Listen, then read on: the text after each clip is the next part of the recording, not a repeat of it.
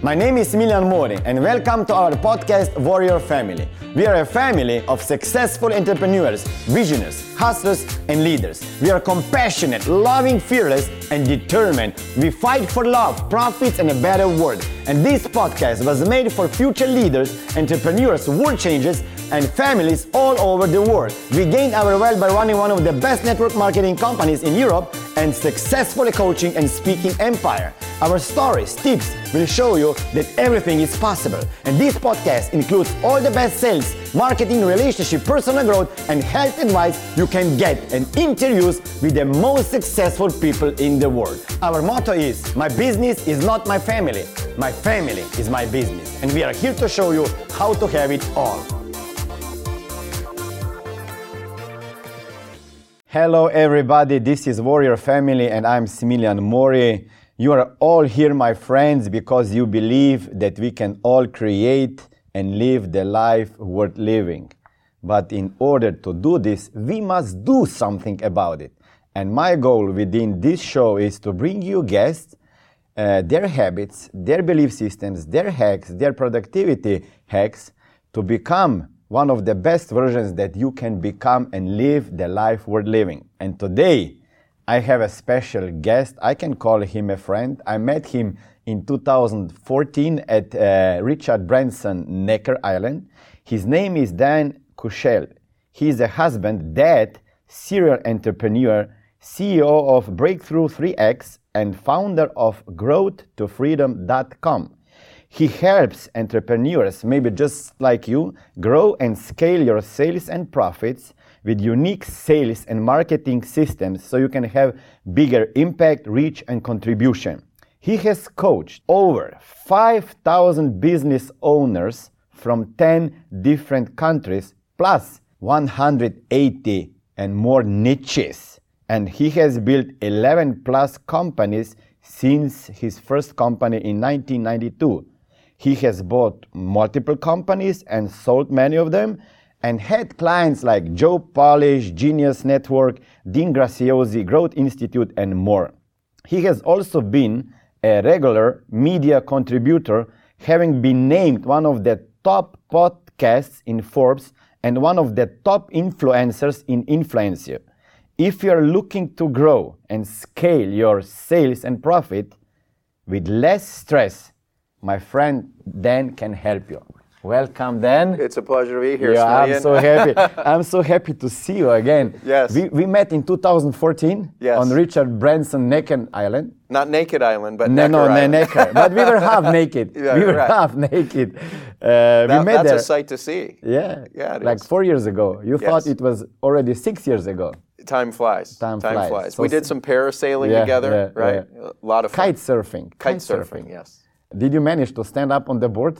For a moment. For a moment. For a moment, and then crashed. I spent more time in the water than yeah, on the yeah, water. Yeah. So you That's have to learn the skill. Got to learn the skill, like yeah. everything. Yeah, like right. everything. So obviously you are very good at the business skills because uh, I know you. You are very structured and uh, you have all the systems in place. We will talk about the business, but let's start, please, something uh, with something that Warrior Family is all about. Yes. Let's start with the family. Love okay? to. You have a daughter. Yep. She's uh, ten years old? She's twelve. She's twelve. And, then and my son. son is ten. ten. Yes. Yeah. So how is it like to be a father and business owner, entrepreneur? What is the hardest thing for you? The hardest thing yeah. for me, so I will look at it from two perspectives, mm-hmm. Smiljan. At one point in my life, and we've talked about this yeah, a little bit yeah, before, yeah. right? I was building up some very successful companies, mm-hmm. but my personal life wasn't in order. Mm-hmm.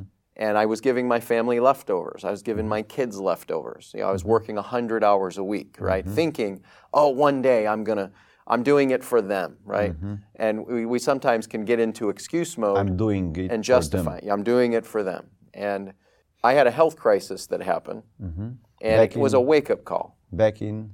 Uh, this was about twelve years ago. Okay. And it was a few weeks actually after my son was born, and I woke up with chest tightness, right? So imagine.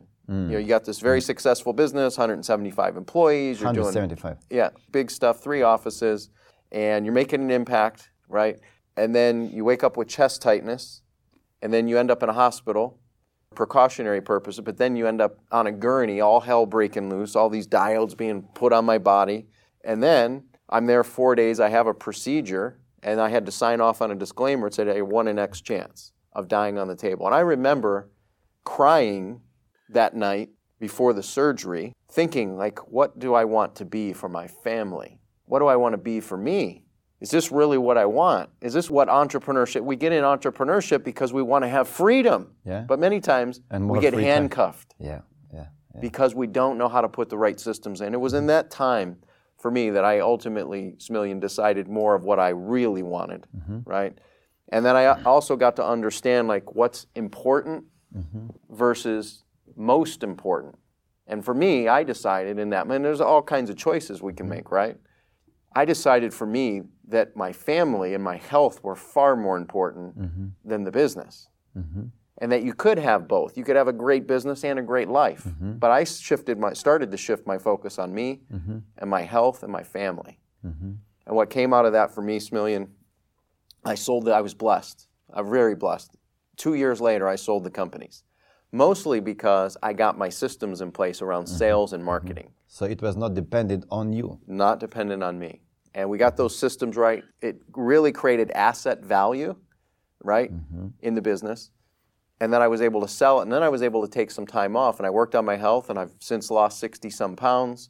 I spend more time with you, my wife, my kids, right? Yeah. And today, that life looks very different. I have mm-hmm. set times in my calendar for my mm-hmm. kids. Mm-hmm. I schedule date nights every week with my wife. It's very rare in the last five years that I've missed wow. any date nights ever. Mm-hmm. Um, and I get to coach my kids, my son's football team mm-hmm. that he's really excited about mm-hmm. right now. My daughter, I get to attend most of her events, if not all of them. Mm-hmm. So I just feel whole today, right? I don't feel like I'm overstressed or overworked compared to what I was before, doing one hundred yeah. hours a week before.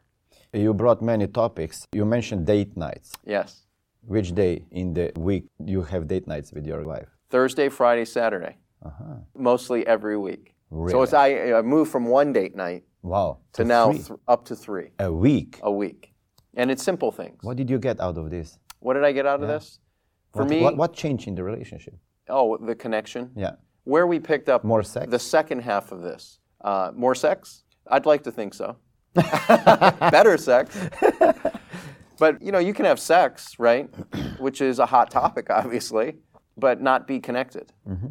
So I can say what shifted for me internally. I mean, we're kind of mm-hmm. getting vulnerable a little bit here, is sex at some point in my life mm-hmm. was just sex. Mm-hmm.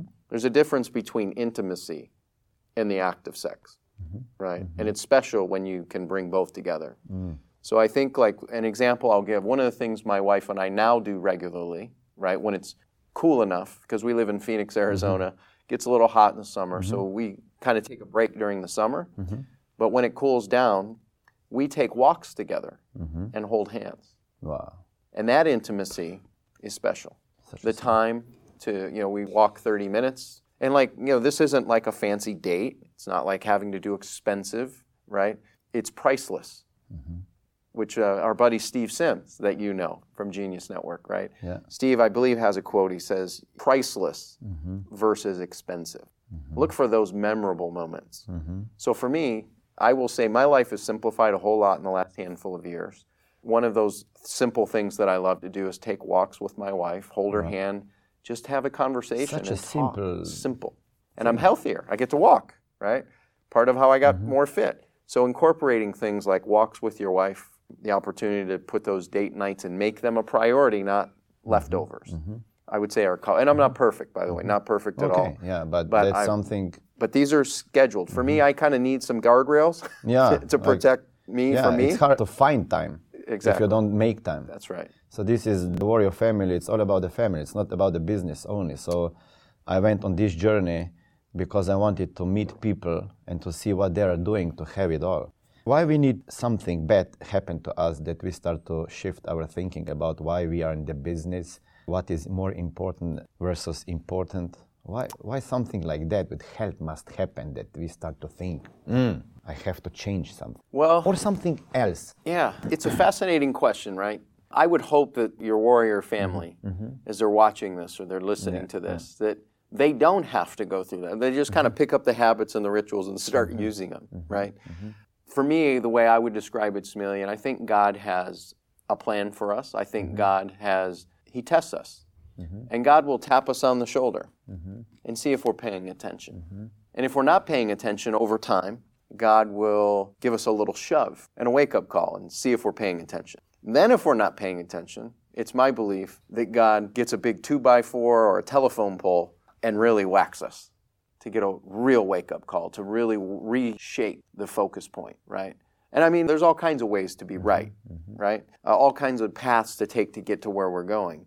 I would say I've been historically a slow learner. I've kind of done it a little bit, I would say, the hard way. Mm-hmm. I'm an introvert by nature. Mm-hmm. You know, I have friends, when they see me today, they're like, I can't believe you're doing what you're doing today, right? Mm-hmm. It's fascinating. A lot of these things have been these little wake-up calls. Mm-hmm. And then honoring this gift we have called life, to go out and seize the moment, whatever that mm-hmm. might be, right?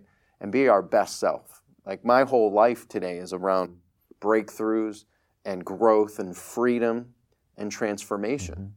And if it doesn't fit in there, I don't really have time for it. I always want to be stretching. It's like you're, I mean, the businesses you have, your couple businesses, your family, your two kids. The amazing part is, is that we can lead a life as an example. Like, one of my favorite quotes is, leadership is as leadership does. Don't listen to what people say. Watch what they do. Right? And so for me today, my family takes priority, my health takes priority, mm-hmm. and and then the business stuff is just, it's another gift to be able to contribute in the world. Obviously, clients hire you because they want to grow their business.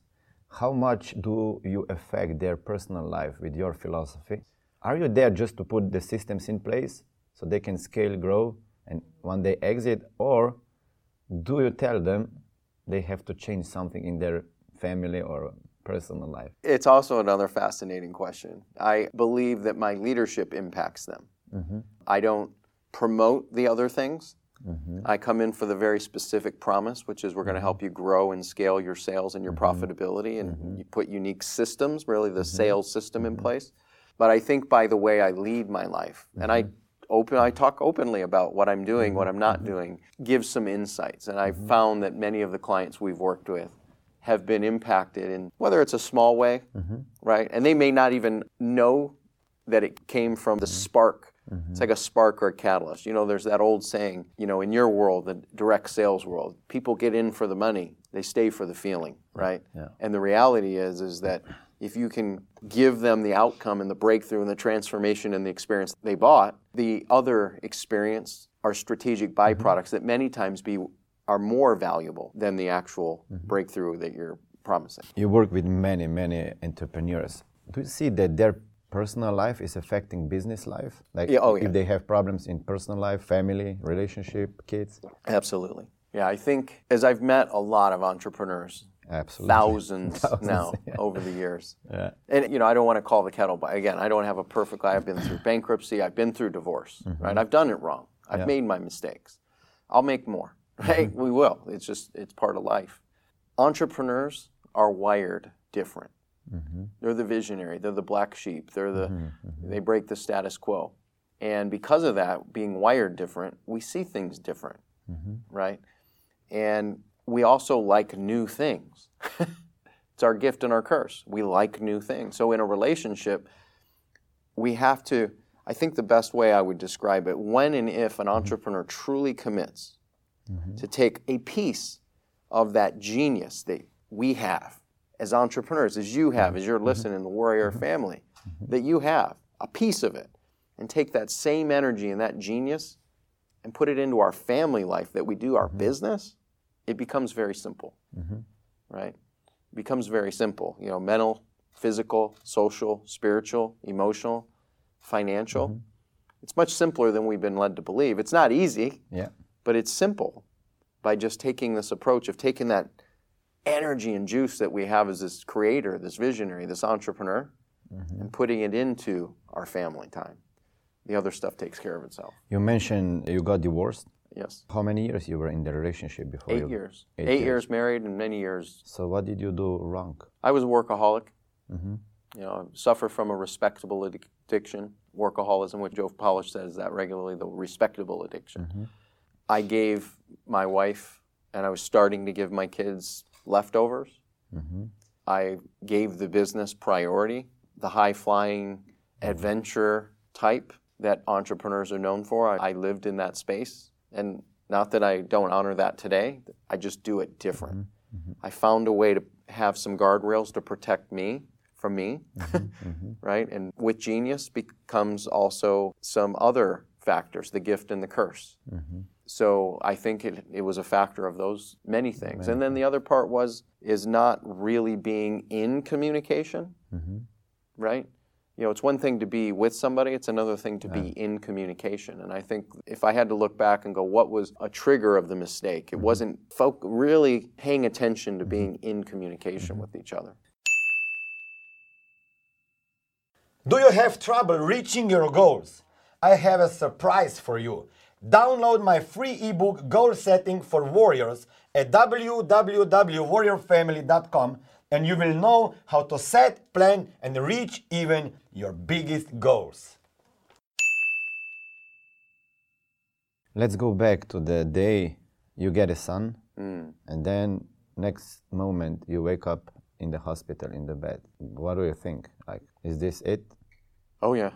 Yeah, I mean, I cried for the night, and I wrote what I thought was going to be my last will mm. to my family, and uh, it was multiple pages. I was sobbing, uncertainty, fear, broken heart. What did I do this for?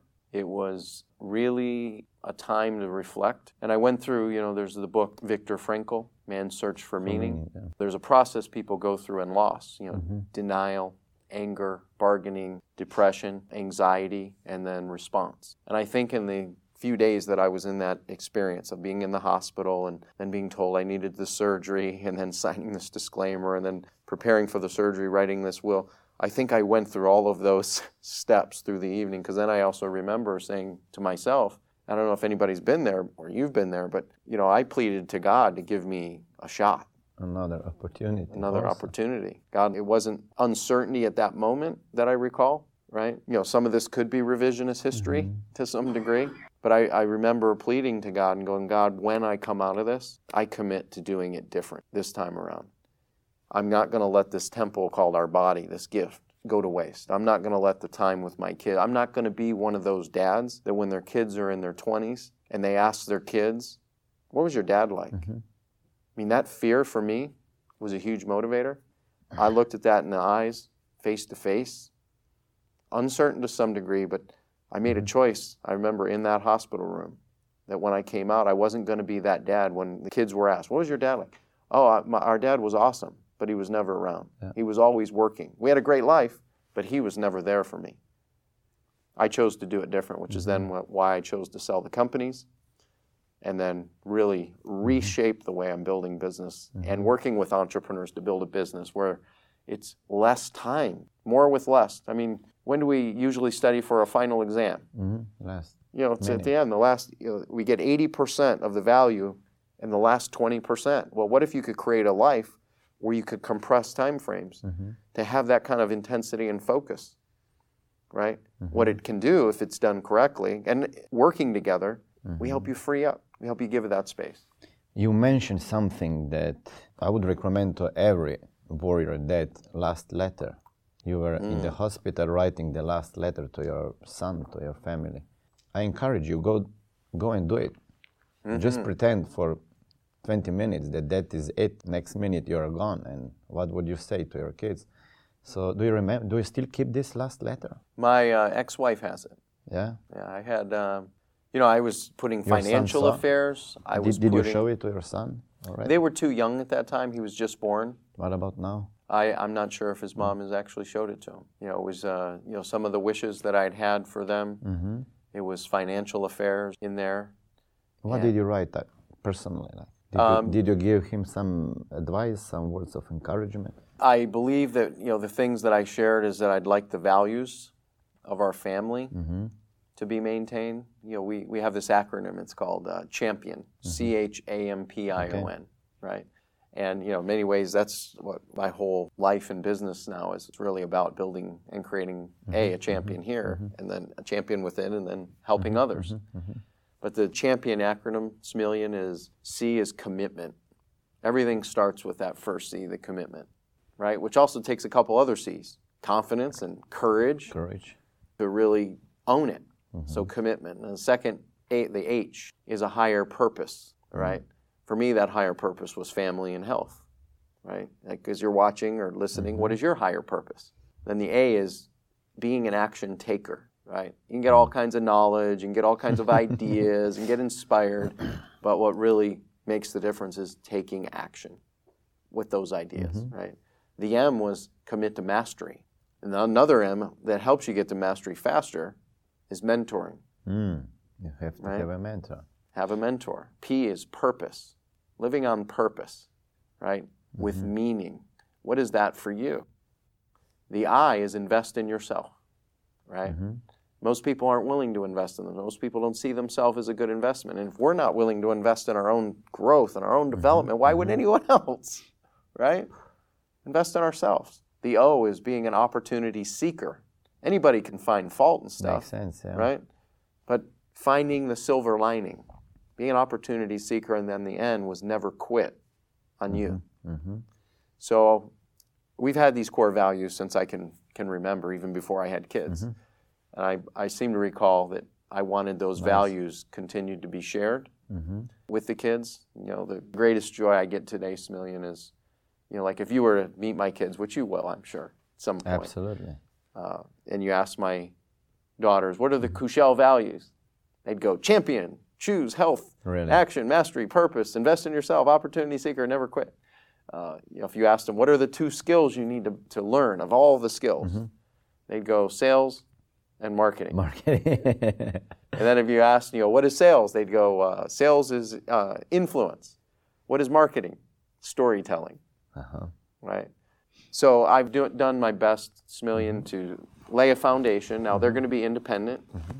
Like, my dream as a kid was to play pro baseball, and I would love it had my son loved baseball mm-hmm, like mm-hmm, I love mm-hmm, baseball, mm-hmm. and still love baseball. But his thing right now is football, okay. So I'm supporting him in that. Yeah. And I'll pull, he's going to push. My daughter, same way with her dance and her art. Mm-hmm. I'll pull, I'll push, but the values are the infrastructure, the foundation. When you have a good foundation, I want them to be independent. Mm-hmm. I want them to be confident kids. And again, how does this translate to business? If you can do this at home, I think you can do it better in business. Mm-hmm. If you can't do it at home, then it means you got a leak in the wall. You can still, the boat will float with a leak. Over time, though, that leak, going back to my divorce, the leak, in the beginning, I managed it. I got through it because we're warriors. That's what we do. Mm-hmm. As entrepreneurs, we're warriors. But that leak got bigger and bigger and bigger and bigger and bigger and bigger and bigger, and then suddenly, the boat sank. And I know what you're committed to is helping your warrior family mm-hmm. you know, make sure, A, to identify what are the leaks, yeah. and also how to keep it from getting bigger, and more importantly, how to just have a great boat that can go fast. Wow, so you teach your kids entrepreneurship. Uh, yes, the fundamentals, yeah. you know, whether they'll be entrepreneurs. Yeah. My daughter seems to be taking a, a liking to mm-hmm. entrepreneurship. She's gotten in trouble in school. Yeah, why? For selling you know, different things at school. Really, this yeah, is the like uh, she has this slime. Slime had become yeah. popular. These uh, twirly things, I forget what they're called. So, so she has had the principal, I guess, or whatever they call it, the vice president of the school, pull her aside and say, "Hey, you can't sell to students." Uh, I had I had Mike Dillard, the self-made man founder, uh, on my show, and he told me that their kids are going to the entrepreneurship school where they, at age seven, six, five, eight, they learn the skills of entrepreneurship, and they have to go out and sell. That's great. So you see, different, it's not allowed to sell. And then how can you sell when you're a little bit older? Right. Wow. So to speak to that, one of the cool things that we do with our kids is, um, you know, a lot of families have yeah. a yeah. way to pay their kids, like allowance, right? I had allowance mm-hmm. when I was a kid. We do it a little bit different, right? And I think it instills the, the values you're talking about, entrepreneurship. How can you instill these values of your kids with yeah. entrepreneurship? Yeah. So what we have our kids do, they have to contribute to the household, right? Mm-hmm. Keeping it clean and doing different things, almost like chores. But to actually, they don't get an allowance for that. Yeah. What they have to do is they have to write up essentially a sales letter to sell us on like what did what? they do that month uh-huh. in value contribution, uh-huh. right? Because like if you ask my kids and say, hey, how do you make money? They'd go value creation and helping create transformation. So we have them put together a letter explaining in the month what did they do for value creation and what was the benefit, like save time, save money, mm-hmm. right? Benefits, not features, mm-hmm. right? So they're writing a letter, and then we have them do a presentation. No. Yes, I have them wow, do a presentation. Listen, man, it's getting hot. We will talk about the business. Yeah. Don't worry. So those are a couple of fun things that we do to instill those. So, uh, like, how can they create value? Well, like things like cleaning the their family? room, uh-huh. yeah, in the house, cutting the grass. Mm-hmm. You know, they help me with certain business things, uh-huh. you know, packing up stuff and yeah. shipping it out. So they can add all of that up in a month to itemize. It could be cleaning the bathroom, right? Could be mopping the floors. So they just list it in like, mm-hmm. what did it do for us? Like, well, how did it help my wife and I? And so getting them to think about how does this help others? Mm-hmm. How does this contribute, add value? Mm-hmm. So all kinds of things, but you know, those are the... Wow, you're sharing a lot from the personal family life. It, it is going to help our listeners. I'm taking notes soon later. Don't worry. I will take notes. Let's talk about the business, your first business venture. How did you get into the business? Introvert? Yeah, so... Uh, you my, also started with uh, network marketing. Technically, yes, technically. When I was seventeen. Wow. Yeah. I remember being introduced to a guy named Marshall. So mm-hmm. during the summers... You know, I had had some entrepreneurial things, paper yeah. routes and some things like that. I don't count those as my first yeah. business, yes. like some okay. o- some others do. What happened is my sister got me a job mm-hmm. with a direct marketing company while I was in college. So this would have been when I was like seventeen, or seventeen, eighteen. And I got so fascinated, Smiljan, by direct response marketing. Why? Because this is all the way back in the eighties, yeah. right? And you could take messages and put them on paper, direct mail, put a postage stamp, send it out, and people would respond and buy your stuff. Like, it fascinated me, like the psychology of yeah, that. Yeah. And on top of that, the company that we worked with was also doing radio and mm-hmm. le- doing T V. So I got to learn all of these skills, mm-hmm. seventeen years old. Amazing opportunity. I've, so as I look back on it and Absolutely. go, how blessed was I, yeah. right?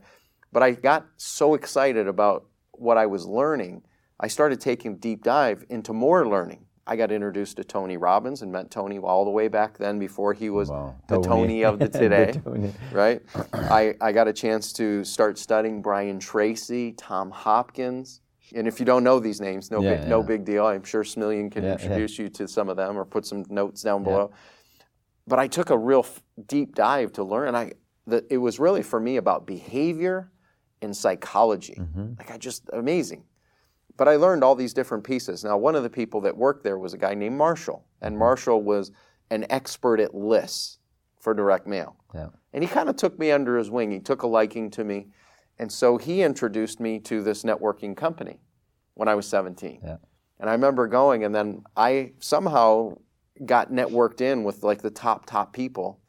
And I met the key person in the area at that time who was the highest level, whatever. And I remember going to his house. Now, I grew up poor.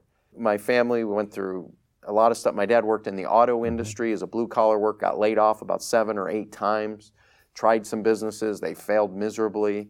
Uh, my dad tried to make things, but just it didn't mm. connect. And so we, I remember standing in a welfare line, right, having to buy groceries and being laughed at. I mean, it was, and I didn't want that. I wanted a different way to go about things. And I thought, because of what my dad was, if you work for a big company, this is what that means, poverty, basically. And I don't want that, right? Always hand to mouth. We had electricity cut off regularly, right? It's no way to raise a kid, raise kid. The thing we had, we had a lot of love. I knew that. My dad created safety in our home. I, we had that. But when I worked in this direct response marketing company, Smiljan, for me, it was a way out. And I got introduced by Marshall to this networking, and I went to the head person's house. Yeah, this multi-million dollar house and just seeing the decadence and the, the luxury. Mm-hmm. I was like, I can, I can get this? I can do this? I can go build something? And so I got fascinated. And so I, I a deeper dive. I wanted to learn how to sell. I wanted to learn how to present in front of the room. Fast forward a few years, nineteen ninety-two, I started my very first company. And we would consult for health clubs. And so if you were a health club owner, so think all the way back to nineteen ninety-two. Very different than it is today Absolutely. With the internet.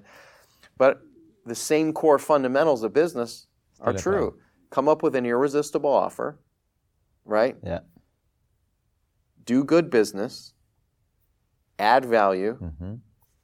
and share that with others, which is what we did. So we'd go to health club, if you were a health club, and we'd come to you and go, Smiljan, if we could generate, I don't know, a couple hundred extra new clients for you, and it would be no risk to you at all, our company will take the risk. We'll run direct mail and pay for it. We'll run T V and we'll pay for it. And we'll run radio and we'll pay for it. And then when we make money together, we'll split the profits. Would you be open to that? Why not? We had that. That's the response we got. And what we did is we had a mechanism where we could, you know, the old adage, you know, if you feed a man a fish, mm-hmm. right, you feed him for a day. You teach him how to fish. You feed him for a lifetime, right? We fed a fish, but the real program we had was our sales training, mm-hmm. where we would train the company on how to grow their team so they could sell. We had an assessment. I built an assessment all the way back in nineteen ninety-two. I hired a programmer from Apple who had cashed in his stock. His name was Cyrus. He built a custom program. So if you were the owner and your staff, you would take this assessment and it would identify your strengths in seven key areas of selling or influence, give you the report, and then during the time that we worked with you for that nine to twelve weeks, we would be training you, and then on the other side, it would be before and after, yeah. and you could see the progress. And then we'd leave the club with a training system, mm-hmm. right? And we were able to do that all over the country. And then, you know, I was young. I was twenty-two. I did it with a business partner. We didn't have contracts. I didn't. And so long and the short, I got to other learn the other side. You can't just have passion, right? Okay. You need some solid fundamentals, mm-hmm. and you need to understand, you know, some of the downside of business. Mm-hmm. And you know, unfortunately, my partner decided he liked our bank account a little bit more than me at one time, and he emptied it. I had to start it all over again from scratch, right? And so anyway, now fast forward here, you know, many years, twenty-some years as, yeah, as of the yeah. time we're doing this. I've had eleven companies, a few successes, you know, seven and eight figures, you know, multiple. Mm-hmm. I had a few I had to bury in the backyard. They were, yeah, okay. right? And, uh, and a lot of great, amazing people I've met along the way. We met at the at the Necker Island. You used to work for uh, Joe Polish, Genius uh, yes. Network. So what did you do there to help him grow three to four times? You know, the short version is, I mean, Joe was already successful. Absolutely. Right yeah. before I yeah. came into that role. Now, there's kind of a story how I even got to where people ask, yeah. you know, how yeah. is it you got to meet all these great people, mm-hmm. and how is it you, like, Joe yeah. brought your company or you in to help him grow. Yeah. So the short version is, is Joe started his genius. First, first is, is Joe bought a program of mine back in like two thousand two. Yeah. And was, so it, it started our relationship, yeah. right? Joe's always been willing to invest in himself, mm-hmm. right? So he invested in my program. That was my introduction to Joe Polish. And then he stayed in touch with me, right? And you know Joe pretty well. He yeah. stays in touch, and he did mm-hmm. for years. And then he said, hey, I'm starting this program. It's going to be twenty-five thousand dollars a year. And it wasn't called Genius Network at that uh-huh. time. It was called something else, something. But it was twenty-five grand a year. Yeah. And would you like to be a part of it?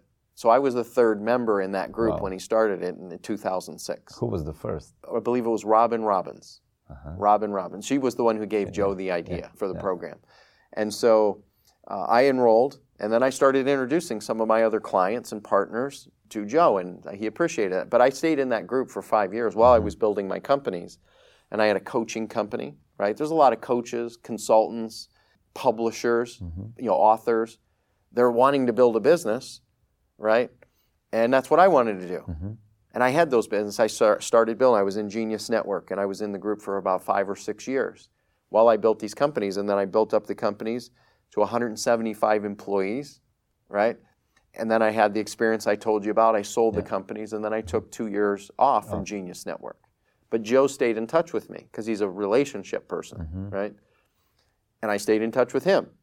And then I came back into the group after the two-year break of after selling my companies. I was in one of the meetings, mm-hmm. and one of the members, Richard Rossi, who's an amazing business person who you've probably met, and Richard was like, what are you doing now? I'm like, well, I'm just working on my health. I'm being a dad. And I'm doing only fun, independent projects with cool people. And he goes, would you ever think about working with Joe? I didn't know Joe needed any help. So he connected us, and then Joe and I had about a six, four to six month mm-hmm. conversation to see if we could actually work together, mm-hmm. right? The more I saw of Joe's business, I was like, I can help you, right? So many untapped assets. All businesses have untapped yeah, assets, yeah, yeah. right? And so long and the short of it, we we started working together, Smiljan. And uh, he brought us in. We ended up being there for over five years, and we yeah. helped Joe really build a sales and marketing machine, right? Most of his business, like a lot of, mm-hmm. and it was a great business. Again, very profitable, would have been successful without me. But we took these other assets and created more of an automated way to build and grow, mm-hmm. right? The year before I got there, he had like thirty-seven candidates for his Genius Network mm-hmm. for the year, which also meant he was the one doing a lot of the sales. He was the one having yeah. to hustle and shake the trees to get the apples to fall out. He was the one having to do a lot of stuff as it relates to sales. And we came in and built a system. Mm-hmm. And when it was, you know, just a couple years in, we built it where he was getting over one hundred applicants a month. Mm-hmm. And then the company went through hockey stick growth. It grew from sixty-some members to over two hundred members. The annual event that he hosts now, since that model was put in, now yeah. sells out every year. It's got an overflow room or a lounge, right? You know, because they can't put everybody in the main main yeah. venue. And, and these are premium programs, like ten thousand dollars, twenty-five thousand dollars, and now he has a one hundred thousand dollars program, yeah. right? That people are happy to pay for because of Joe being who Joe is, mm-hmm, right? Mm-hmm. And uh, so we came in, so the short version is we put a sales and marketing machine mm-hmm. in place to help him create that predictable leads, mm-hmm. predictable sales, without it being reliant on him, his hustle, right? His energy, his having to oversee it all, right? And uh, and it was a lot of fun. That was the main thing. There are a lot of other things like we talked about yeah, yeah. for his team that I had brought in, and helping them, you know, run some things. But the main core part is what we're, our superpower is helping build that sales and marketing machine. So this is basically now uh, what you teach others in the Growth to Freedom dot com system. With Breakthrough three X. Uh-huh, Breakthrough That's our three X. Main business uh-huh. system. Growth to Freedom is our publishing okay, platform, pl- right? Okay. And so uh, Breakthrough mm-hmm. X, you know, we help small business owners mm-hmm. and entrepreneurs grow and scale with a mm-hmm. unique sales and marketing system. Where do you meet them? At one hundred K level? Higher? Oh, good, good question. Two, we have two pro- main mm-hmm. programs. Um, well, three really. Mm-hmm. One is free. So okay. for somebody that's kind of new and just a, you know, more in the startup phase yeah. and wanting to learn something, that's what Growth to Freedom is really for in many ways, mm-hmm. right? For mm-hmm. that, edu- I've had many people. In fact, I was just here at a conference that we're here together yeah. at. Yeah. I've had many people who came up, I got more out of your podcast than many multi-thousand dollar programs I've bought. I mean, it's so humbling hearing that. And I've, mm-hmm. that's why we built it. Yeah. And, and we want to yeah. continue to do that. Yeah. Then we have a program that's geared for companies at a million or higher per year, mm-hmm. right? And that's more of like what I'll just call a private client, like an advisor. Mm-hmm. We do some implementation. And then we have another program for those companies under a million a year, right, where we work with them side by side to basically create a client infusion system. Mm-hmm. It's in a small group of fourteen people. So you've got peer masterminding. You've got me and our team helping you, coach you once a week live. Right? Mm-hmm. Then we review your stuff and we give feedback on it. So it's it's almost like one-on-one coaching, but in a small group, mm-hmm. right? And and that's we're getting a lot of breakthroughs through, through that program. So those are the two main plus the free. Who are your clients? What niches? Different? They're different. Like we're really, real. We find my sweet spot. I find that I'm re- we're really in a sweet spot with coaches, consultants, mm-hmm. influencers, advisors, mm-hmm. authors, who are really not, or podcasters who are not really leveraging yeah, that business model, or maybe they're stuck where they feel like, God, I got this great, I want to know how to monetize it, mm-hmm. right? It was a popular word. It's a little technical for me, monetize, right? Monetize. They want to make more money with their, mm-hmm. their content. We're really good in that area, but you know, some of our clients right now, we work with a stem cell company. Mm-hmm.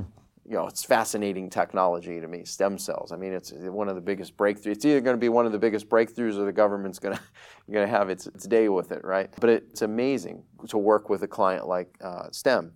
Uh, we've got another big client that's a healing business, mm. right? Hiram runs a business where she's got a whole platform of healers that essentially she's like Oprah in that space, and she brings them on her platform and can introduce them and open doors to thousands of people every week. Right, and do a lot of incredible sales. Uh, we've got others in, like we work, another big client is H V A C. But so, so long and the short, we've worked with a lot of different mm-hmm. people in a lot of different industries and have a lot of fun. And uh, we have an audit process that we go through to even assess, you know, mm-hmm. could we be a right fit? And if we're not a right fit, the other byproduct working with, you know, someone like you, you, this is your community warrior. I mean, you're one of the most connected human beings around that if they're not a fit for you, yeah. similar with me, they're not a fit for me, I can introduce them to others they will be a good fit mm-hmm. for. What are some of the challenges that entrepreneurs face when they want to scale their business? Getting out of the way. Oh, wow. Letting go. Letting go. Yeah. And delegating. That's Hiram. Part of it. Yeah. It's when I say getting out of the way, what got us from the beginning mm-hmm. to say the first million or so, we can do on our own charm and our hustle and our grind and making it happen. Yeah, yeah. We can. So to then move away from that to put a system in place that that system becomes more mm-hmm. valuable, we really create an asset at that point. Mm-hmm. For a lot of entrepreneurs, it's not easy to do because they still want to have a lot of involvement. And you still can, mm-hmm. right? But I would say, from my experience, letting go and getting out of the way is the, the number one challenge for all. And it's a challenge for me, by the way. Like, I'm Kettle, getting out and I'm of calling your own Kettle way. Black. Yeah, yeah. Right? Yeah. I, I have the same problem. So that's why I think I understand that the entrepreneur that's under twenty million a year so well is because I've experienced it, mm-hmm. right? I am that entrepreneur. So I can help guide through it, and I've done it, you know, multiple times. What are some of the key strategic activities that every entrepreneur should spend on his precious time? Precious time. So that's a great... We can uh, get too busy. We, we can get, get too busy. So there's... to-do list. It's a, de- it's a deep rabbit hole, but I'll take a couple different angles than most would. So rather than talk about strategic things, activities, I'll talk about two things. Mm-hmm. As you grow your business, what happens? As an entrepreneur, you're a creative visionary, right? You're an innovator. Yeah. You can make things up and make it happen. In one day. In one day. In one minute, like, yeah. right? Yeah. Amazing creativity. The problem with that is that you can take a level five idea and you can turn it into a seven. You can take a level one idea and turn it into a five. Mm-hmm. But what if you were to spend your time on level seven plus ideas? So the key is, is not the to-do list. Mm-hmm. It's the not to-do list. And it's distinguishing, and this is a framework I learned actually from Joe that I really love and just mm-hmm. have adopted. It's distinguishing between a gold coin, a silver coin, and a bronze coin. Mm-hmm. That's the focus of a great entrepreneur. And that's where having other advisors, right, having other counsel is so critically important to help us see the blind spots, connect the dots, mm-hmm. to see things we don't see, right, having that previous experience. So, it's, so I'd say it's focusing on the gold coins, it's the not-to-do list, and honoring that by the, because as a creative visionary, I can tell you, pet peeve, right? Yeah. As a visionary entrepreneur type, I don't like ideas not getting leveraged. You're an idea machine. Yeah. Chances are, if you're watching or listening, you're an idea machine. Yeah. You're an idea merchant. You don't like those ideas sitting there doing nothing. So you have to have a place for them. Yeah. So another good process, you know, speaking of your miracle journal that you have, mm-hmm. and I, I know you've shared with your warrior family, mm-hmm. itemizing, like, okay, here's my to-do list. Literally listing, here's the not to-do list. These are no's. But then having a not now list, taking those ideas and putting them somewhere that you capture them, so critically valuable. That's where the journaling process comes very helpful. Another thing, going back to your question, strategic activities. What, what I find today, Smiljan, there's so much technology, right? And technology is supposed to save us time. How's that working no. for most? Overwhelming me. Yeah, everybody, right? Yeah. So... focus on strategy far more than tactics. Mm-hmm. That's what entrepreneurs struggle with, because again, we're, we okay. like the shiny new object and yeah. the shiny new thing that theoretically might save us time, but slow it down mm-hmm. and focus on the overarching strategy. Think about how does this fit into my strategy more than this tactic that's going to give me that instant result. You know, a good way to think about that. I was asked just a little bit earlier, like, why am I, why do I even have a podcast? And I shared, you know, Dan Sullivan of Strategic Coach, yeah. he asked an I'm, amazing I'm question. I'm part of his program, I think, for five, six yeah. years. Yep. Yeah. I'm pretty close to the same. And, yeah. and I took a break. And uh, Dan has this great idea around what is it that would fascinate and motivate you for the next twenty-five years? That's the question. It's a key question. I don't think entrepreneurs have been trained to ask that no, question. No. We get caught in the day-to-day, the shiny new object. But if we take that step back and give ourselves space and we ask, mm-hmm. is this thing I'm considering going to fascinate and motivate me for the next twenty-five years or the business? That'll help people identify the difference between tactics, strategies, and focus. And shiny object. And shiny, shiny object. Let's give me some advice. How would you monetize this show? There are many people watching now. They are thinking about starting their own shows, whether it's podcast, YouTube, whatever. They don't have the idea how to monetize. Warrior Productivity Strategies is a free ebook you can download at w w w dot warrior family dot com. It will help you be productive, focused, and motivated. You will achieve great success in a short amount of time. So, number one, when you have a show like this, just like I have a show a version of this, Growth to Freedom. Growth to Freedom. The listeners, the downloads, the likes, the shares. You cannot pay bills. You can't pay bills with that. You can't cash that. So you've got to move people from the platform to, we'll call it connection points as a mm-hmm. first step. Mm-hmm. Simple way to describe it, build your list. Mm-hmm. Now, don't confuse building a list of likes and shares and friends, right, on a, a channel like YouTube yeah, or yeah. Facebook or any of them as your list. It's not. It's their list. So how do you move them to your list? Mm-hmm. So get the fir- very first step is to get them on your list as an email subscriber so that you have mm-hmm. the ability to cultivate that relationship. Yeah. So the number one way would be to get them on your list. Mm-hmm. Then from there, every entrepreneur is going to be a little bit different, but from there it's then being able to make offers. Mm-hmm. So the step one, get them on your list. Step two, it's make, make offers. Mm-hmm. Yeah. Short. Simple. Any productivity hacks that you use that saves you time or journaling? journaling. It's a huge one. Journaling, what you know, what, what I'm working on, what I'm focused on. Mm-hmm. A couple of, I mean, I could give some technology yeah, hacks yeah, that are yeah. part of the productivity hacks, but like I w- have this psychology. It's called the breakthrough bookend process, mm-hmm. right? What is this? And it's how to structure your day, right? If you think about your day, like what is it that really fuels you as a human being, mm-hmm. right? And everybody's going to be different. So I'm going to give you like what I do in my day, but that may not serve you. Yours may be different. Yeah. But think if what if you could bookend your day and you could fill your soul in the beginning of the day and in the end of the day, and everything in the middle was just like cherry on the ice cream, mm-hmm. right? Cherry on the sundae. And so that's what this really represents. It's for Can you me, explain it on your? Uh... Yes. So, so when I wake up in the morning, most yeah. days I wake up between five and five thirty. And for me, what I do, because it's a fuel for me, is I get up and exercise. Mm-hmm. And usually that's a thirty to sixty minute workout, and I mm-hmm. rotate between cardio and circuit training, okay. which is good for me and what I feel from it. While I'm typically either watching a, a show, mm-hmm. a how-to program, or listening to podcasts. Okay. So I'm filling my learning soul, and, I'm, and coming from learning, which is growth is like my number one value as a human mm-hmm. being, mm-hmm. growth. Mm-hmm. And also I'm growing my body, right, to be stronger, better, faster mm-hmm. than who I was yesterday, right? Then once I get done with the exercise, I typically will journal, and I'm writing things. You, you had Alex Charfen on your yeah, show, and yeah. he has two, a couple questions that I really love that's part of my mm-hmm. journaling pretty regularly. And I ask different questions mm-hmm. daily, so not to get yeah. burnt out on being mundane. But a couple of his questions I really love, and I know you had them on, so I'm going to point, repoint yeah, those yeah, out. Yeah, if you yeah, haven't yeah. seen Alex's show, make sure you yeah. do. But one of them is, what is my intention today, right? And then another is, what did I, what was I frustrated with yesterday, mm-hmm. which most people don't do, and that's why I love that question. Yeah, Those, yeah. We're so positive, yeah, we, we optimistic. Try to forget. That's right. So instead of suppressing it, this I'm is buried. vulnerably bringing it up and and identifying it, labeling mm-hmm. it. And then I go one step further, which is, what did I learn from it? And what can I do about it today? So I don't just leave it open-ended, yes. that I put the frustration out there, right? I put, what can I do about it?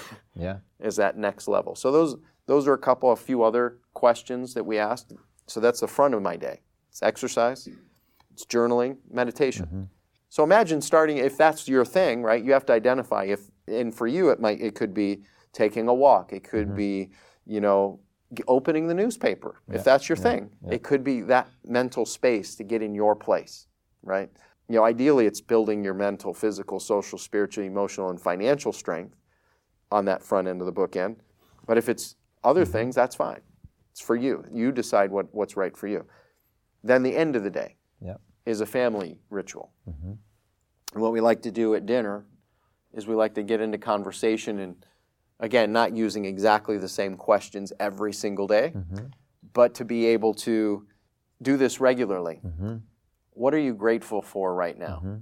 Like, it's the number one question I ask my kids almost every mm-hmm. day. And they, they hear mine too. What are you most grateful for mm-hmm. today? Mm-hmm. What are you happy about today? Mm-hmm. What did you do well today, mm-hmm. right? You know, I really have that because I felt like as a kid, I, I beat myself up. Mm-hmm. Still today, I deal with that struggle of beating myself. I could do amazing mm-hmm. things, but I'm still beating myself up, judging myself and mm-hmm. hiding out, not showing up fully at times. I mean, just being vulnerable, right? So this question for me helped open my heart, right, and my kid's heart, and I think it's healthy. We ask questions like, well, hey, what mistakes did you make today? Hmm. Instead of hiding from those mistakes, yes. right? You know, you think about your kids, to learn, yeah. right? Asking your kid, hey, what mistakes did you, and make it okay that they made, oh, I got a D on a test. I don't want to hear it, yeah. but I want to hear it mm-hmm. as a parent. I don't want them to be afraid yeah. to tell me yeah. that they had a struggle. Mm-hmm. I don't want to shame them because they had a struggle. Oh, really? Well, what, what has to happen to fix it? Mm-hmm. Then the follow-up question for them first, before we get into any counsel, is what'd you learn from it? Mm-hmm. What can you do better? So those five questions or so, six, I think maybe six, mm-hmm. on the book end of the day, at the end of the day, are critical. I ask those of my wife. She asks them of me. Mm-hmm. I ask them of my kids. Another thing that I do, and again, everybody's beliefs are different, but for our family, I pray with my kids at night. Mm-hmm. So I start with this exercise of questions, and then I'll ask my son, do you want to pray tonight? Now, ninety-nine percent of the time, my son says yes. So we do the Lord's Prayer, and then we pray over each other. And it's incredible.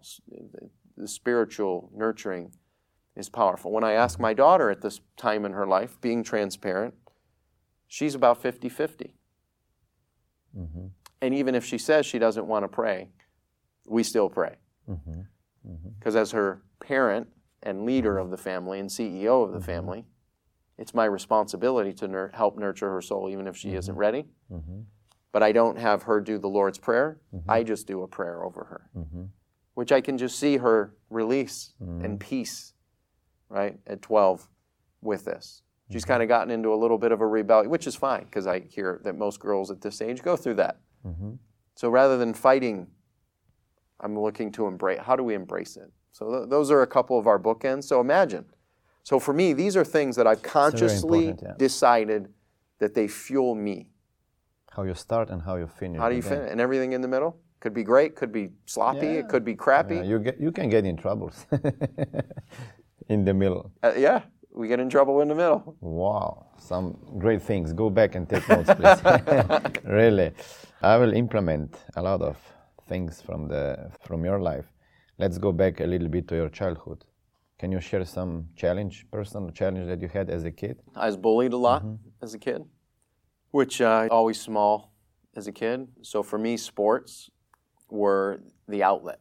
Mm-hmm. I was introverted, very self-conscious. Mm-hmm. Uh, we grew up in a poor family. So I really struggled with self-esteem, mm-hmm. confidence. I can remember times, you know, if you can picture a local neighborhood in the inner city and having your bike as a kid. Mm-hmm.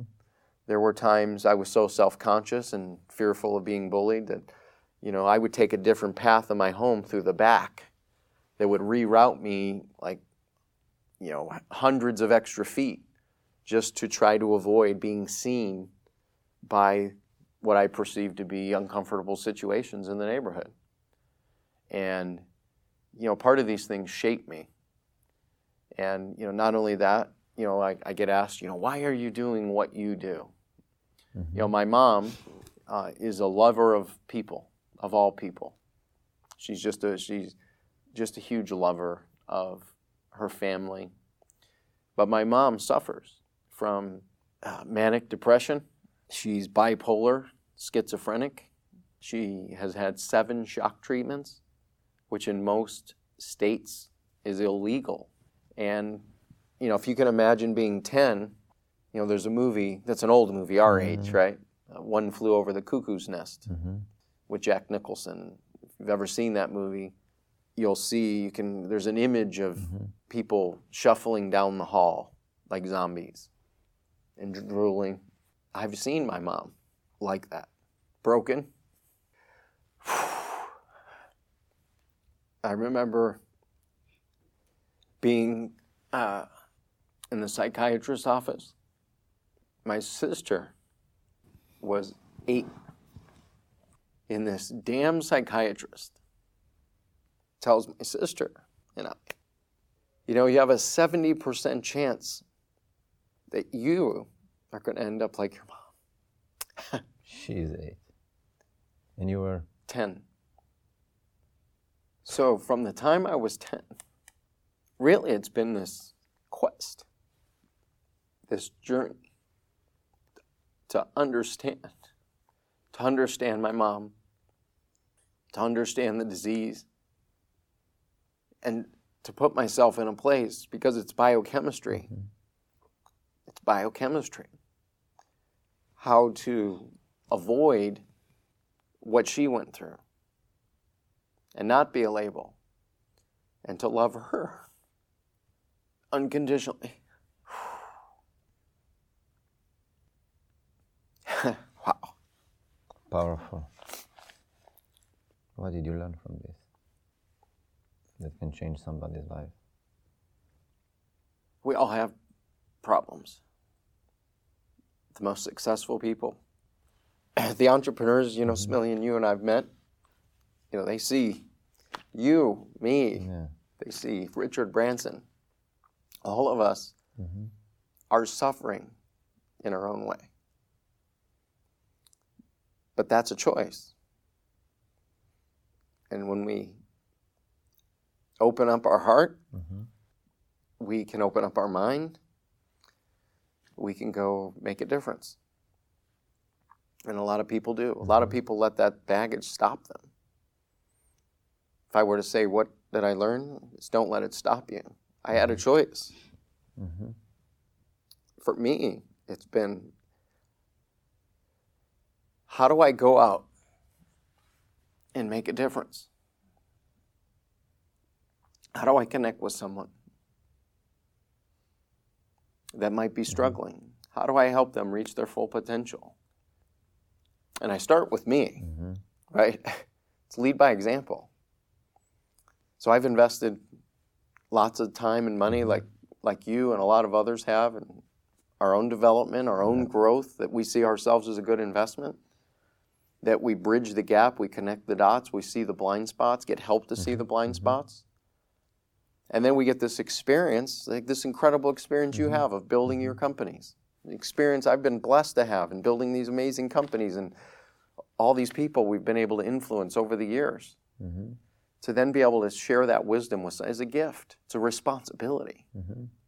right? It's a responsibility. And so, like, the biggest thing I would say is, you know, if you're struggling right now, wherever you're at, you could be immensely, you could be running a billion dollar company. You could be running a small, you could be struggling. And suffering. Probably. And suffering.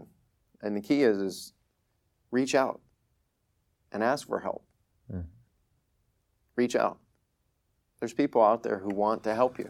Especially we men, we don't want to open up and be, be vulnerable.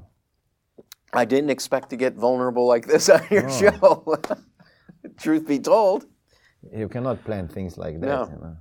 Some beliefs that you had, maybe some limited beliefs that you have from your childhood and that you had to overcome. Money. Money.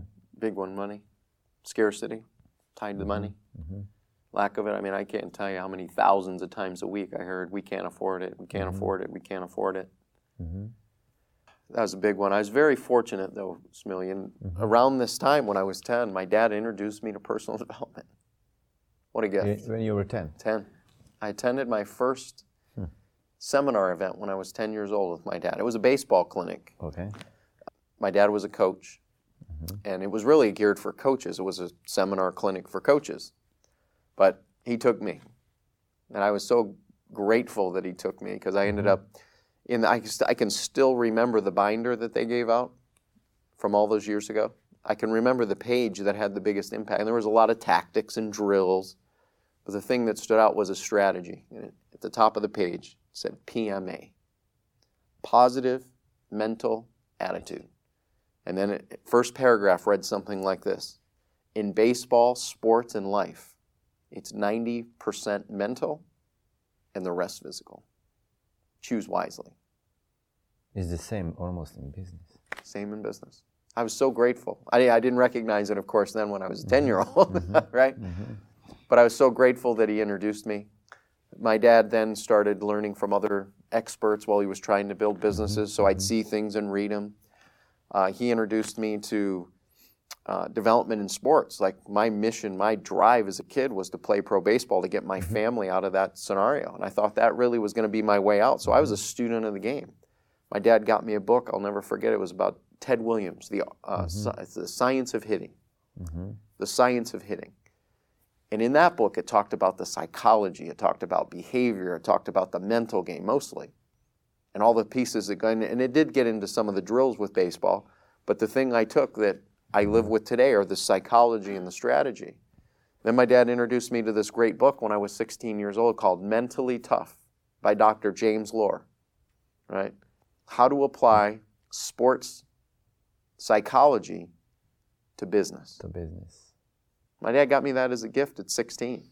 I devoured it. My dad had introduced me to a lot of biography. Now, the biographies I loved to read as a kid, as you mm-hmm. might guess by now, sports, baseball. You know, Pete Rose, who's, you know, arguably one of the greatest persistent hitters. You know, he's got a bad reputation for some other reasons. Mm-hmm. But the intensity, I got to learn about Mickey Mantle. I got to learn about Willie Mays. And again, the thing I take today that I remember from those, the mindset, mm-hmm. the psychology of winning. Mm-hmm. Being a champion, what that takes, how to stay focused even mm-hmm. when, you know, it's easy to be a sunny day kind of person when things are sunny, right?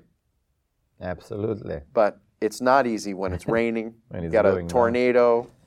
So how do you maintain that? How do certain? Why is it certain people can go out and get amazing success mm-hmm. and others kind of struggle to get by? Mm-hmm. What's the difference?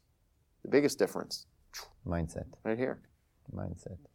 We covered so many topics. We covered so many. You will figure the business uh, part out. Don't worry. I think that we will have another show. We should do another yeah, show. Yeah. Well, I'm going to fly I mean... you to Phoenix, and then we'll do another show. And the whole crew. That's right. Okay. Any other book that you would recommend? Oh, number one book I'd recommend outside the Bible is, is Think and Grow Rich. Think and Grow Rich. Think and Grow Rich. What about from the business point of view? Business point of view. So there are many. I would say...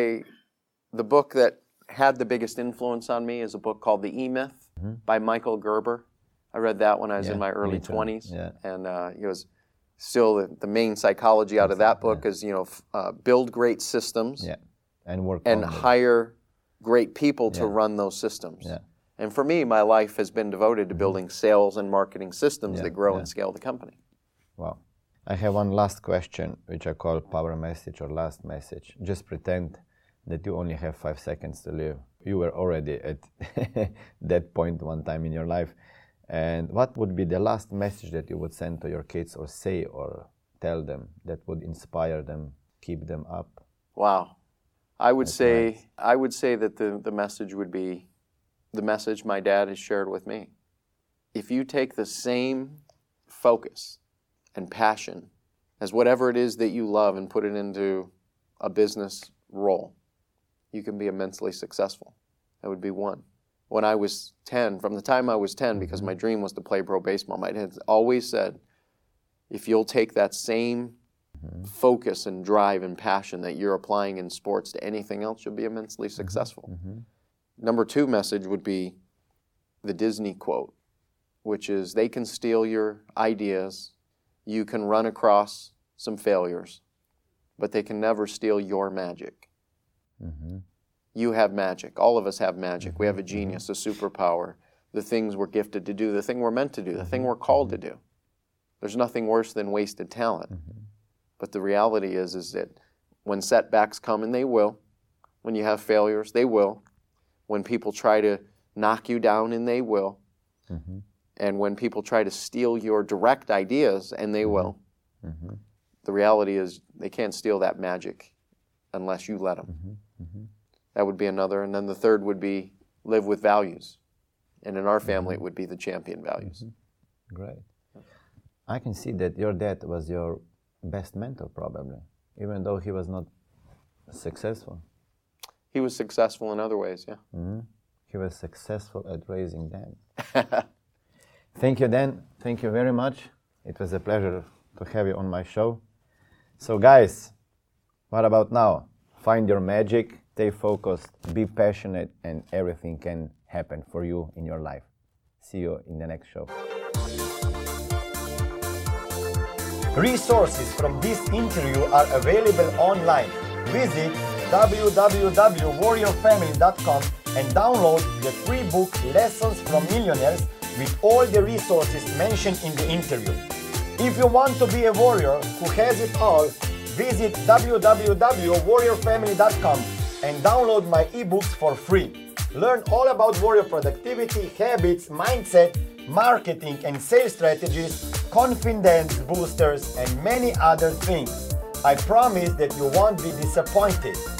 More valuable content is waiting for you on my social media profiles. Instagram, Smiljan Mori, YouTube and Facebook, Smiljan Mori, Warrior Family, Twitter, Smiljan Mori, and LinkedIn, Smiljan Mori.